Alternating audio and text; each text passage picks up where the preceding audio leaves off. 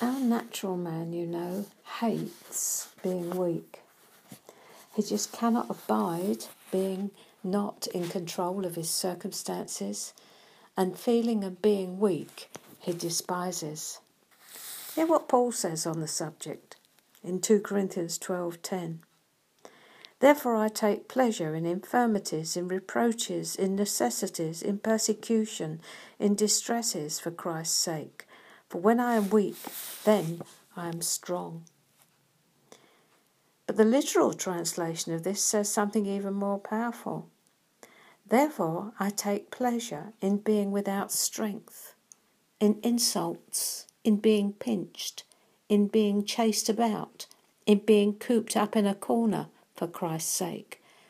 For when I'm without strength, then am I dynamite. It would seem that the only time we are dynamite is when we are at our weakest, our humblest, our flat on our backs or flat on our faces. And this doesn't compute with the natural mind at all. So it's time we moved over, isn't it, into the spiritual mind that really loves leaning with all its leaning power on Jesus. When you faint, you know, and someone catches you, you're leaning the whole of your weight on the one who catches you.